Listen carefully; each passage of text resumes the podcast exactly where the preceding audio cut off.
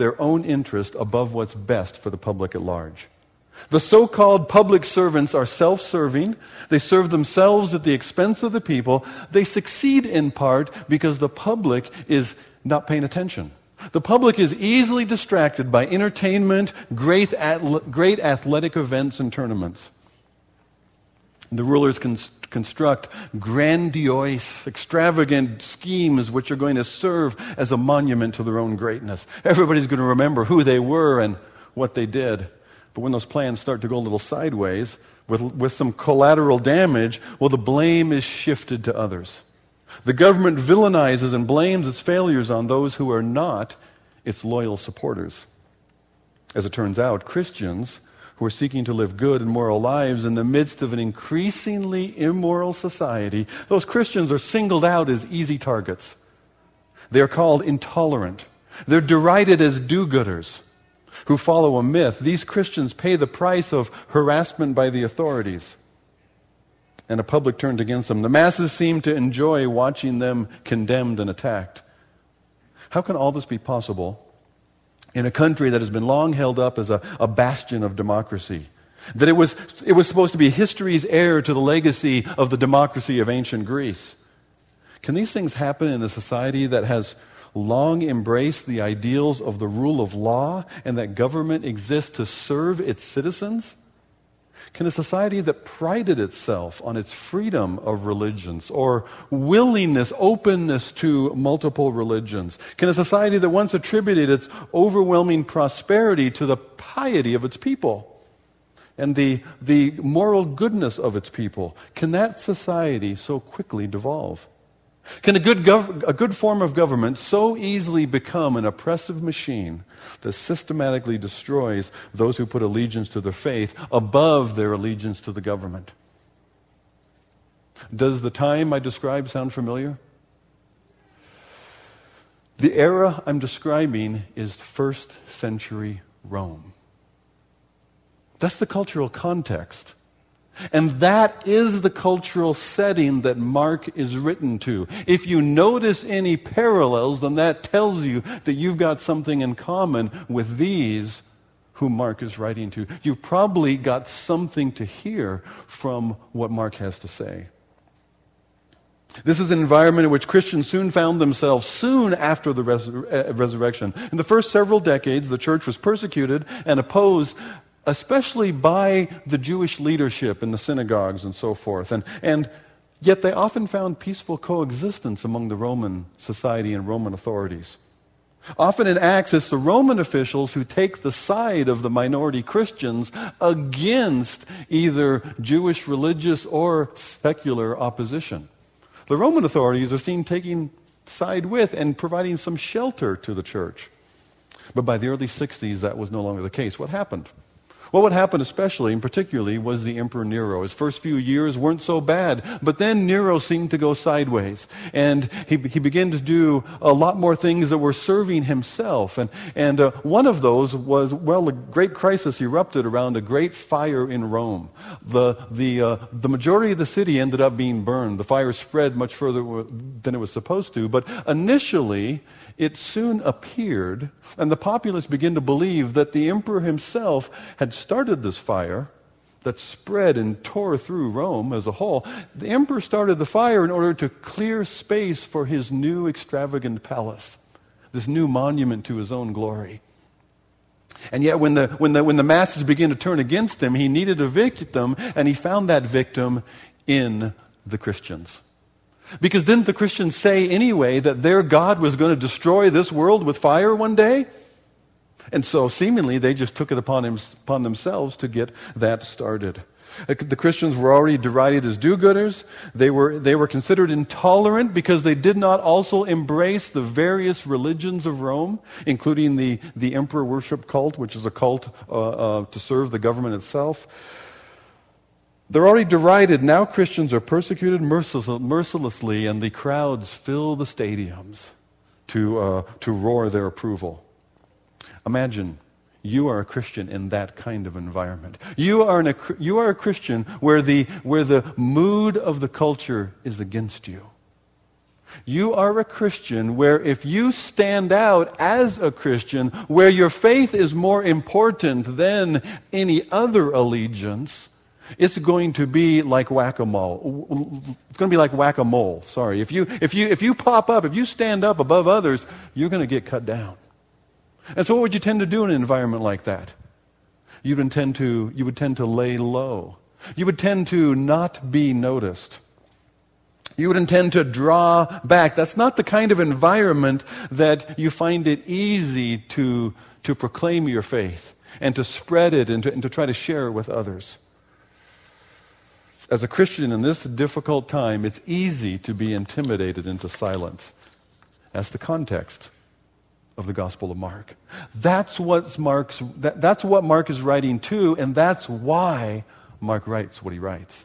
So we take this gospel of the servant in that framework, from that perspective. Mark is written to gently, graciously provoke God's people.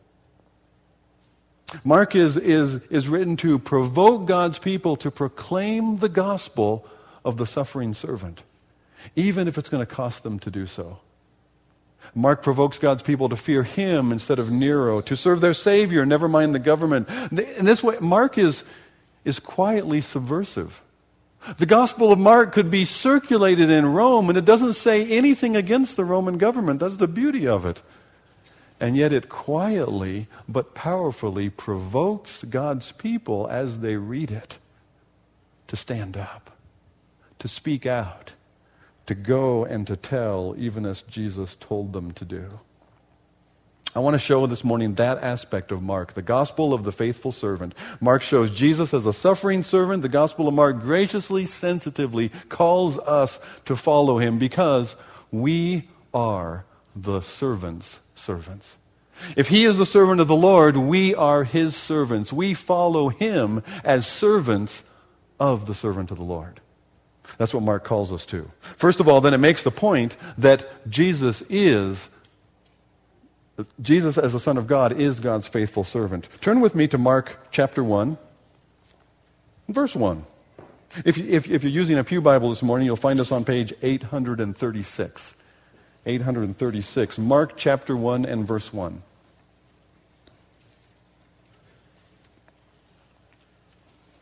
It says, "The beginning of the gospel of Jesus Christ, the Son of God, just as it is written in Isaiah the prophet." There's a connection back to the Old Testament now. "Behold, I send my messenger before your face, who will prepare your way, the voice of one crying in the wilderness, prepare the way of the Lord, make his path straight."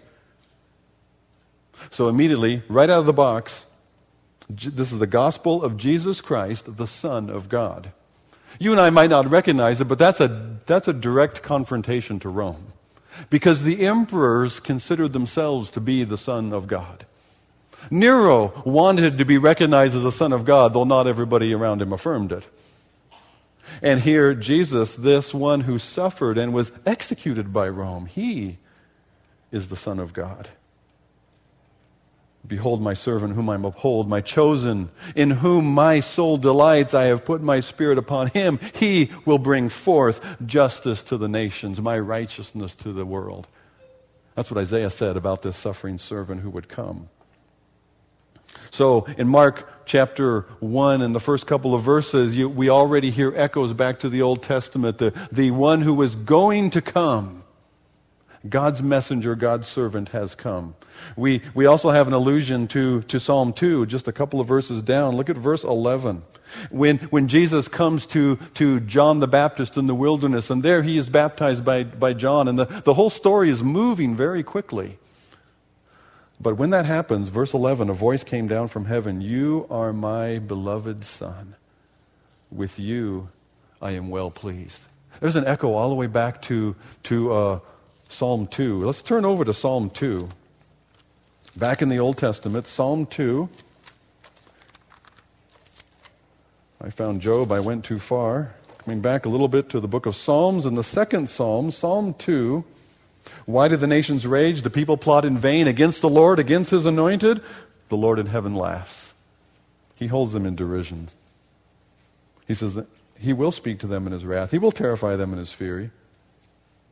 I have set my king on Zion, my holy hill. There's Matthew. And now here comes Mark in verse 7. I will tell you the decree. The Lord said to me, you are my son. Today I have begotten you.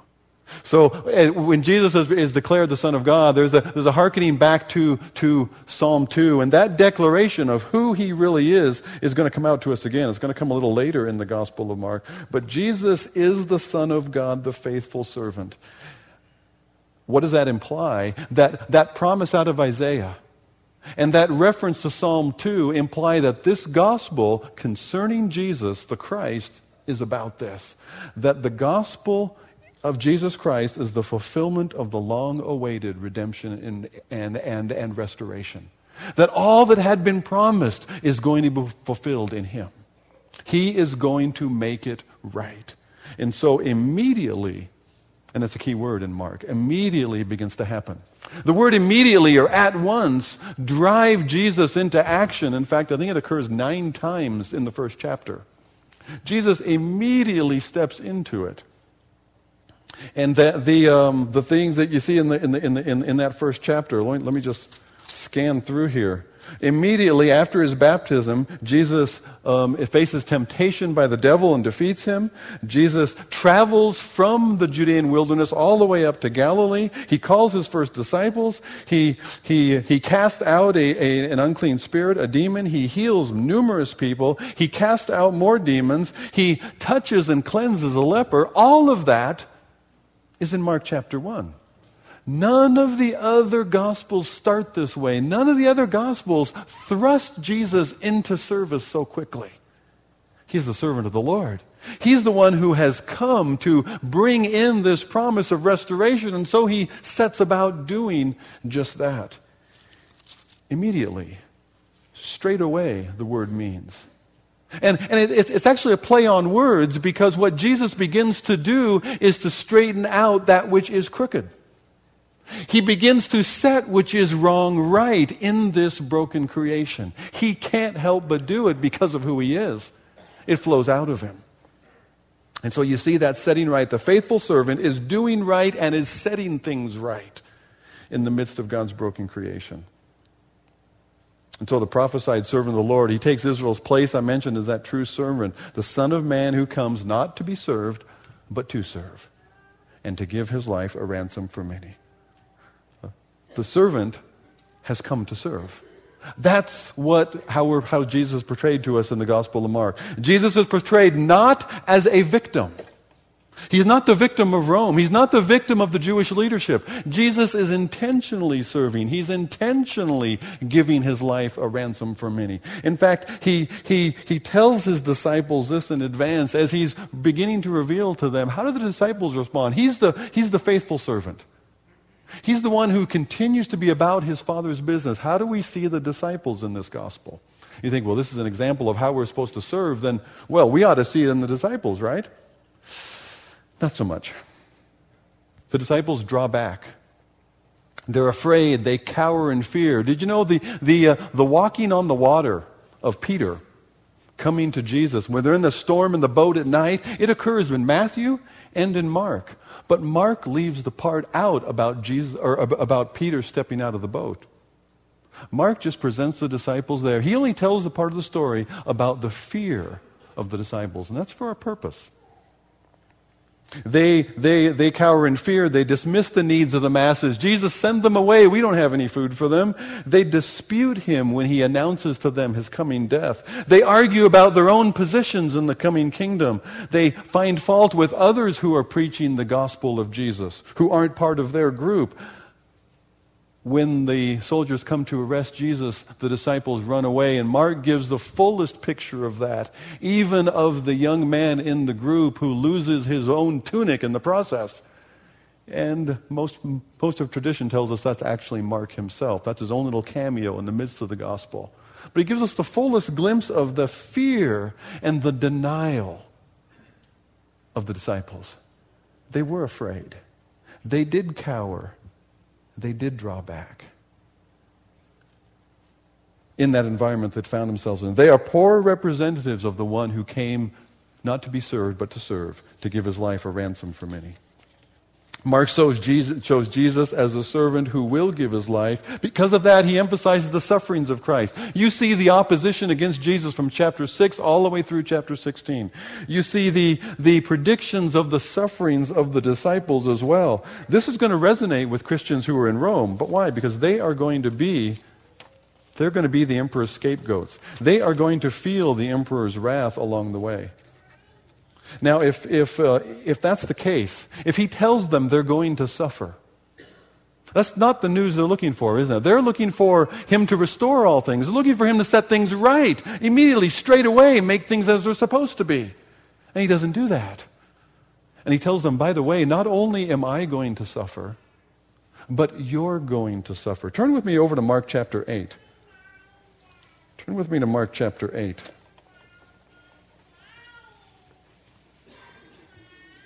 In verse 31, he began to teach them that the Son of Man must suffer many things and be rejected by the elders and the chief priests, the scribes, and be killed, after 3 days rise again. Peter takes him aside, and you know how that goes. But then he fills this out a little bit for his disciples. Calling the crowd to him with his disciples in verse 34, he says, if anyone would come after me, if anyone would be my follower, my disciple, let him deny himself and take up his cross and follow me as I take up mine. Well, we see in the Gospel of Mark, his disciples didn't do that, not even Mark. Whoever would save his life will lose it. Whoever loses his life for my sake in the Gospels will save it. For what does it profit a man if he gains the whole world and loses his soul? Verse 38, for whoever is ashamed of me and my words in this adulterous and sinful generation, of him will the Son of Man also be ashamed when he comes in glory of his Father with the holy angels. So there's a reminder that there is suffering now, but there's glory to come. But first of all, let's hold off. The disciples are expecting him to establish his kingdom, to make things right. And yet here he says, I'm going to suffer, and he calls them to join him in that suffering. They withdraw. They draw back. They're resistant. They have their objections. They have their fears. And you know, so do we. Some of the fears that they have are not unlike some of the fears that we have. They were afraid, how do we have the provisions? I don't have the resources to do what I see that needs to be done. So we just need to look after ourselves first. Sometimes that sounds familiar for us, doesn't it? I don't have the provisions to meet those needs. I've got to look out for my own needs. The disciples would have sent the crowds away. There's no way we can feed all of them. We just have a little. And Jesus responds to that, feeding the 4,000, feeding the 5,000. How will we be received if I speak up for Jesus? If I become his messenger, if I'm going to stand up and proclaim, how am I going to be received? Well, some are going to accept him. Some are going to reject him. All through Jesus' ministry, we see that pattern, don't we? Some accept him, and some reject him. There's no guarantees. How will we be received? I'm concerned. When I step out, over here at the Student Center, I'm trying to figure out how can I, we bring in pizza on Wednesdays. How can I sit down with students? Not just have them line up, grab their pizza and go. How can I sit down and use that as an opportunity to engage with these students that God sends our way? There are students hanging around outside, not coming in, but on our property, and we don't know necessarily what kind of trouble they're getting in amongst themselves, although we get glimpses of it now and again, and engage with those students, and easily I can be misunderstood. And we want to have a testimony to the families as well. We are providing a safe place for teens after school. And yet a student will go home and tell their parents a story about something bad and this evil man that chased them away. How am I going to be misunderstood? And yet I've got to engage people around me with the gospel. Sometimes I will be misunderstood. Sometimes people will hear what I have to say, but I've got to engage. Can God use me? I'm not sure I'm ready yet. I'm not sure I know enough yet. Do you remember in Mark the story of the demoniac that he was the guy who was in the graveyard, and they tried to bind him with chains, and yet the demonic spirit that was in him caused him to break those chains, and he was a wild man out there in the graveyard. And Jesus comes and casts the demon out of him and makes him whole. And what does he want to do? He wants to go with Jesus. Wherever Jesus' band is going next, he wants to go with them. And Jesus says, no, you stay here. Why? Because they know you. They know who you were. They see who you now are. You've got something. You haven't had a lot of preparation. You haven't had a lot of discipling time. You haven't gone through this kind of formal learning. But you know what I have done for you, Jesus says, and that's what you need to tell the people around you who know you. And Jesus leaves them there. Very little preparation. I'm not ready. And yet, Jesus leaves them there to proclaim the gospel to the people of that area. I might be misunderstood. Jesus was all the time. And you see that going through. Jesus understood even by his own disciples. We will have misunderstandings even within the church. We will not see eye to eye on some things. And yet, God has given us something that transcends all of that. And that is to speak for the one who came not to be served, not to have it my way, but to serve and to give his life a ransom for many. And so he says, there will be a price to pay. There will be rejection. There will be opposition. You will be misunderstood. You will not always be embraced. And yet, though there is a price to pay, don't be intimidated by the trouble at present, because serving precedes the glory which is to come.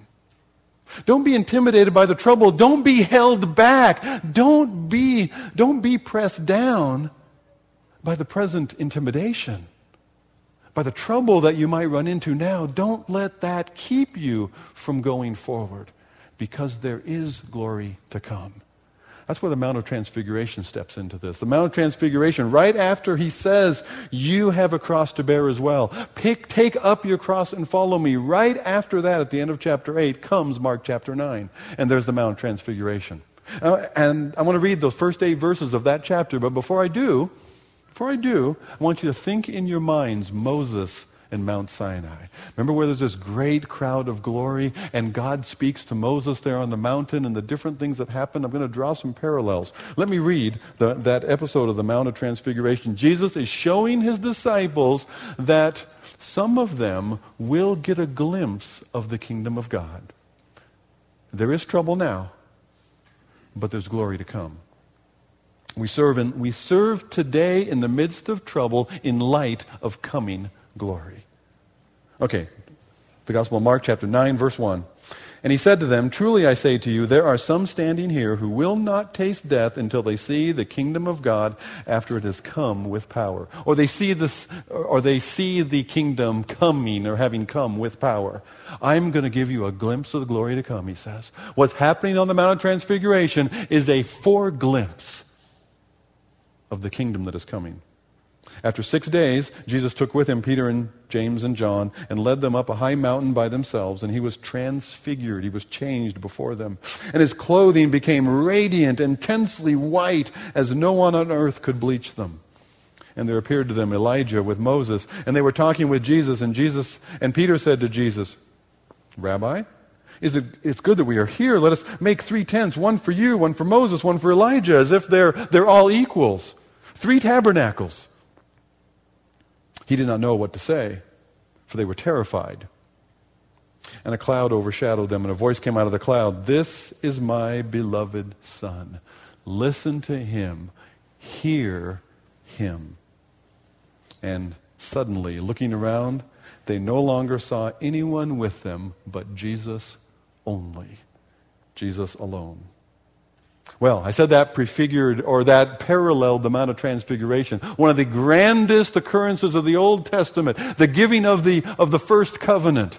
And here comes Christ, the messenger of the new covenant. And here he is on this mountain. After 6 days there on this mountain, you find that same 6-day parallel in the book of Exodus chapter 24. There is this epiphany of glory. God shows up with great glory, a manifestation of glorious presence there on that mountain, both at Sinai and also here in Mark chapter 9. Jesus is joined by Moses here in verse 4. Moses was joined on the mountain by Joshua.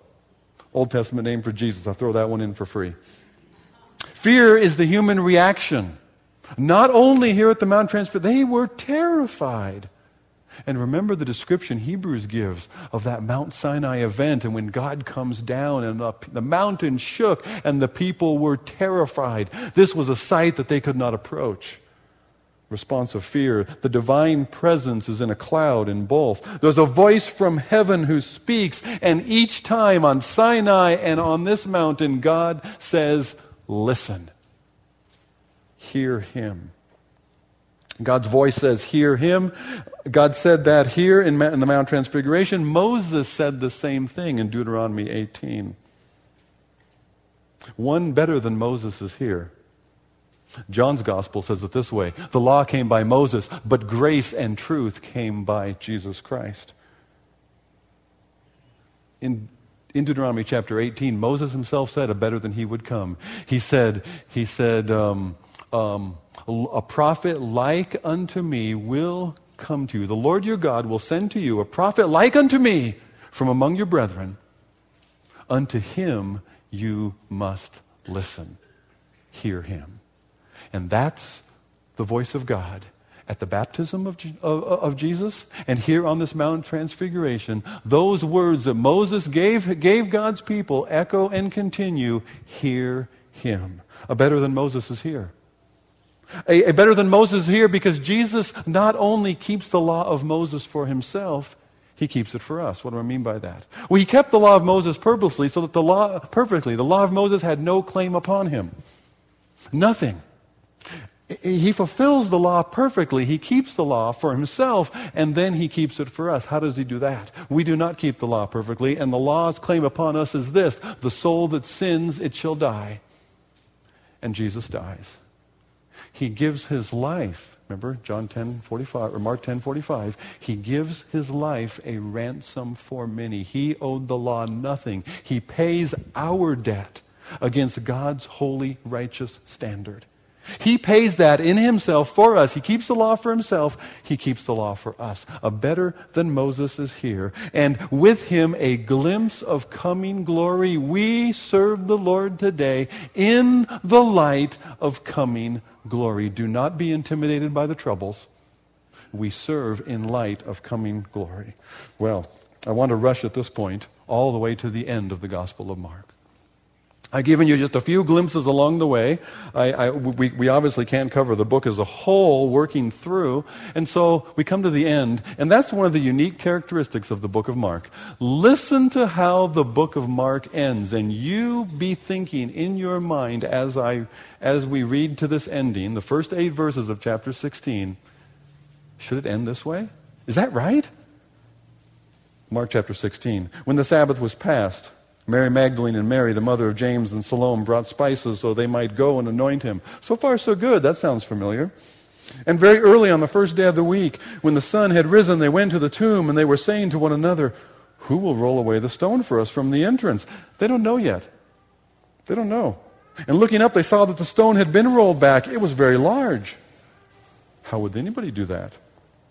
And entering the tomb, they saw a young man sitting on the right side, dressed in a white robe, apparently an angel present there, and they were alarmed. They were scared.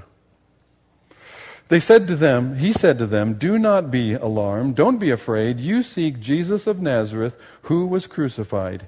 He has risen. He is not here. See the place where they laid him, but go and tell his disciples and Peter that he's going before you to Galilee.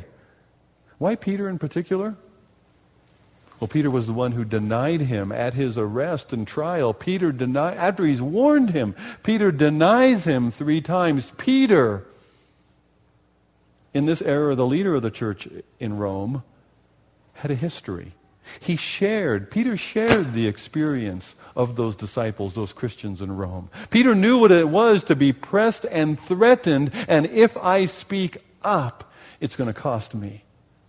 And Peter knew what it was to withdraw instead. And Jesus says, go tell his disciples, and Peter especially, that he's going before you to Galilee. There you will see him just as he told you. And so how do they respond? And they went out, and they fled from the tomb for trembling and astonishment. They're scared, and yet they're like, wow, had seized them. And they said nothing to anyone because they were afraid. End of the Gospel of Mark. Now, some of you look down and you say, well, wait, my Bible goes a little further than that. Yes, there's an extended ending to Mark. But everybody who studies today, well, I can't say everybody doesn't agree on anything. But the consensus today is that, and if you read it in English, you will see that from 9, it's like chapter 16 starts over again. More details thrown in about what happened further, but it's not a continuation. It doesn't flow. It doesn't even quite sound like the first 8 verses. It doesn't read like, it doesn't sound like Mark. It's different. It was added on. I want to explain that. It should have been added on. It should be in your Bibles. But also you should know that originally when Mark wrote it, he stopped it at chapter 8, and he stopped it there for a reason. Because when you stop it there, Jesus says, go and tell them. And they do what? They said nothing to anyone because they were afraid. Should it end there? Should it end there? You're not sure? It didn't feel like it should end there. This grand story of Jesus who died and rose, it can't end there. They don't say anything to anybody, and you know it didn't end there. You know that. You've read into Acts, perhaps. You've read the other gospel accounts. You know that, there was some fear and trembling. There was some apprehension. There was a slow start. But the church moved out. And the church still moves out. Sometimes there's a slow start. There's some fear. There's some hesitancy. There's some apprehension. And yet the church moves out. Well, there's really some kickstarting that has to happen here in order to get that to happen. As you read on in verse 9, because it can't end that way, then soon the church adds on to the gospel. Somebody else comes along and adds on more of the story. Well, it didn't end there, church. We need to be reminded that it didn't end. It did go on. He arose early on the first day of the week. He appeared first to Mary Magdalene, when she had cast out, whom he had cast out 7 demons. She went and told those who had been with him. It doesn't mention the hesitancy. And they mourned and wept, but when they heard that he was alive and had been seen, they would not believe it. And after these things, he appeared in another form to 2 of them as they're walking on the road in the country. There's the road to Emmaus in Luke chapter 24. And they went back and they told the rest, but they did not believe them. And afterward he appeared to the 11 themselves as they were reclining at a table, and he rebuked them for their unbelief and their hardness of heart, because they had not believed those who saw him after he had risen. And he said to them, go into all the world and proclaim the gospel to the whole of creation. He talks about the apostolic signs that continued. You see them in the book of Acts. You saw them in the first century church. And things got going. But it took some pushes from the Lord himself to get the church moving, didn't it? Their inclination with the powers that be in the environment that they found themselves in was one of hesitancy, fear, holding back. And that's what the Gospel of Mark is supposed to confront us on. Now, these women who came to the tomb, initially who said they told no one because they were afraid. Was that because they were cowards? Were they cowards? You're not cowards. You do a lot of scary things. But this one is hard. They weren't cowards. They were coming to the graveyard at the earliest, still a little dark part of the morning. They were coming not knowing how they were going to finish the job. They didn't know how they were going to open the tomb, and yet they were coming. They were coming, planning with their spices and ointments to go into a tomb and anoint a body that they presumed had been there for 3 days in the warm Middle Eastern environment. They were not cowards. They were not up. They were not drawing back just because something was difficult. But this good news is unbelievably good news. And you have been entrusted with a message to tell somebody else that you can expect that unless God does something, the person you tell is not going to believe. Isn't that encouraging? Right on. I am going to step out. I am going to maybe look like a fool, and they're not going to believe me. They might mock at me. They might hold it against me. They might ridicule me. They may think less of me, that I'm not the sharpest tool in the box if I really believe that stuff. The only way they're going to believe it if, like Jesus told Peter, The Father himself has revealed this to you. The only way they're going to believe what you say is if the Holy Spirit illuminates and helps them to do that. Oh yeah, if you're scared, well, the first thing you ought to do is pray. Pray, God, give me entrance into those that you give me to speak to. But the Gospel of Mark cannot end in chapter 8. Who is Jesus? He is the faithful servant of God. Did you catch how the Gospel began? Wordplay. Chapter 1, verse 1, the beginning of the Gospel. The beginning of the gospel of Jesus Christ was Jesus in his time with his disciples and spurring them forward. That was the beginning. Where we get cut off at chapter 8, that is only supposed to be the rough beginning. There is much to do, and we are the ones. That's what Mark is telling us. Don't be intimidated by the environment that you find yourselves in. We're going to sing a song in just a minute, and it's a fairly new song. You probably heard it on the radio. So as the worship team leads it, go ahead and join in as you find the melody and you recognize the words. But don't miss the story. It's the song of Peter stepping out of the boat onto the waves. That part of the story that Mark leaves out. Because the disciples are afraid, and that's what Mark is emphasizing. When you're afraid, you don't need a guilt trip. You don't need somebody poking you or elbowing you and say, oh, you shouldn't be afraid. What's wrong with you? You're like them. We're like them. And yet, our Jesus is the Son of God. He is the faithful servant who would serve his Father through suffering, through hardship, to coming glory. And so can I. So can you. So can we. That's the message of the Gospel of Mark. The Gospel of Mark is telling us that this is just the beginning. He who began a good work will continue to do it. And like he would use Peter, like he would use Thomas, like he would use Mark. Who is Mark? Wasn't Mark the one who on the first missionary journey caved? Yeah, you say, I can identify with Mark. And Mark says, it's the beginning. Let's go. Would you pray with me? Father, give us that courage. Give us that boldness, Lord. Give us that strength to lean not on our own ability. God, not on our own strength, but give us, Lord, the confidence in who your Son is. That because he was willing to give his life a ransom for others. He was willing to serve, not to be served. Lord, we ask you so many times to serve us, to protect us, to provide for us. Oh, Lord, would you give us the courage to take what you've given us, take what you put in our hands. Lord, where you have set us, rather than needing to be safe, Lord, would you give us the courage to say something, to listen well, to sense by your Spirit the opening and the opportunity. And Lord, then would you give us the courage to step into it? Lord, would you show us, Lord, with people around us, those you placed us among, Lord, would you show us how the gospel begins and continues? Because our Jesus is indeed risen, and we do not need to be afraid. Thank you for that, Lord. We ask you to accept our offering, Lord. We pray that these gifts given back to you, Lord, would be simply a token of our confidence. We need not even keep this for ourselves because we can trust you. You will provide for us.